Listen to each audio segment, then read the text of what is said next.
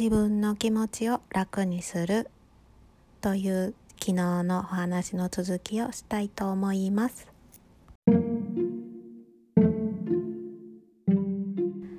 こんばんは、あいかです。今日もお聞きくださりありがとうございます。今日は8月の27日の金曜日です。1週間も終わりましたね。そして8月ももう終わりに近づいています。はい。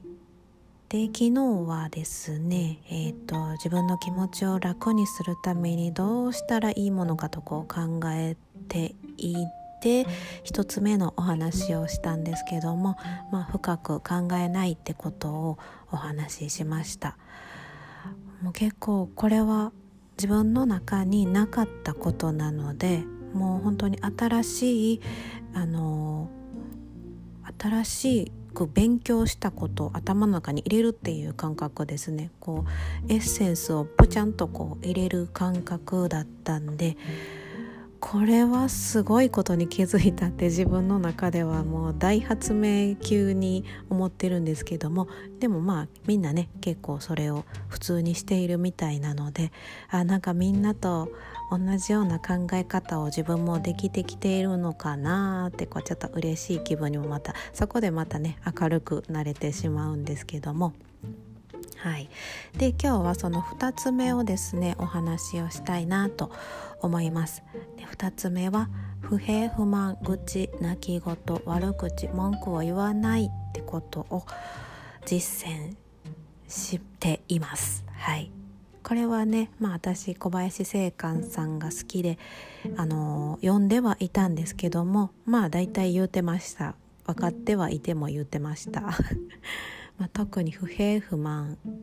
愚痴あ全部ですね。泣き言も悪口はそこまで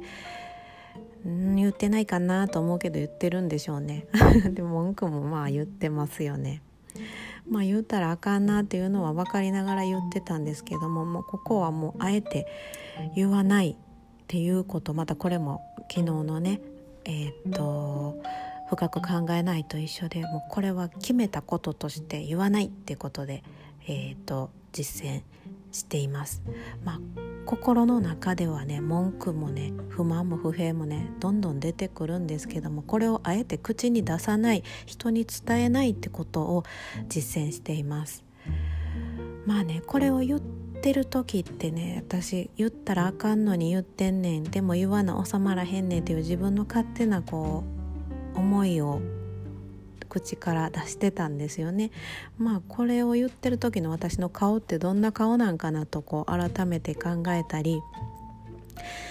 うん、していましたね。言ってる時もすごいいい気分ではないんですよね。すごいこう濁った心で言ってる言葉だなっていうのは実感はそれはありました。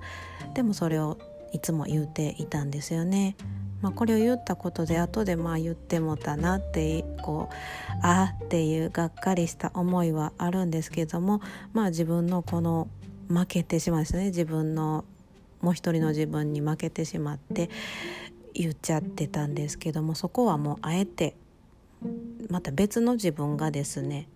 止めてくれるようにインプットしてみました。まあもう思ったとしても口には出さないようにしています。うん。まあ、この言った言葉がねあの引き寄せ同じことを引き寄せてくるっていうのもねまたどこかでこうえっ、ー、と読んだかな？うん読んだと思うんですね。言った言葉を引き寄せる、まあ、いろんな YouTube とかでもそういうお話を聞いてて、まあ、言った言葉が同じことまたこう自分に返ってくるし自分からまた生まれてくるっていうので、まあ、そこは、うん、今まで言ってきた分同じことを繰り返してきたなっていうのはいろんなその不平不満をまた新たに生み出して生み出して生み出してっていう感覚で生活はしていたなっていうのも思います。まあ、ここはもうあえてその間違ったね言葉たちを引き寄せないようにスパンとここで止めていこうと思いやってます。はいでまたねこれをね、えーと、言ってる時不平不満たちをね言ってる時相手のことも考えてなかったんですよね、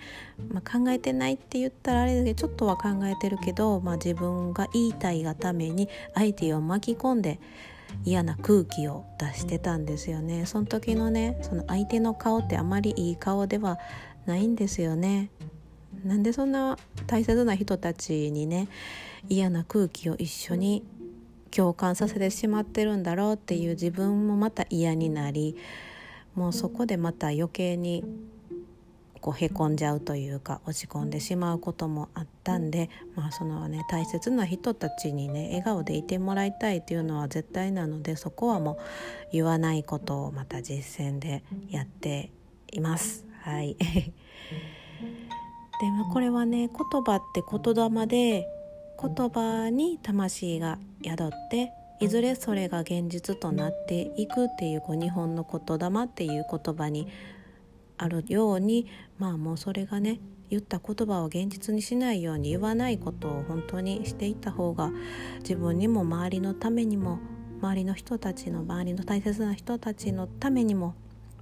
いいことなんじゃないかなと思います。またねこうまあ思ったこと、まあ、口に不平や不満はね思ったことは本当に現実になっていくのでねもうここは自分の中で止めてしまおうっていうのは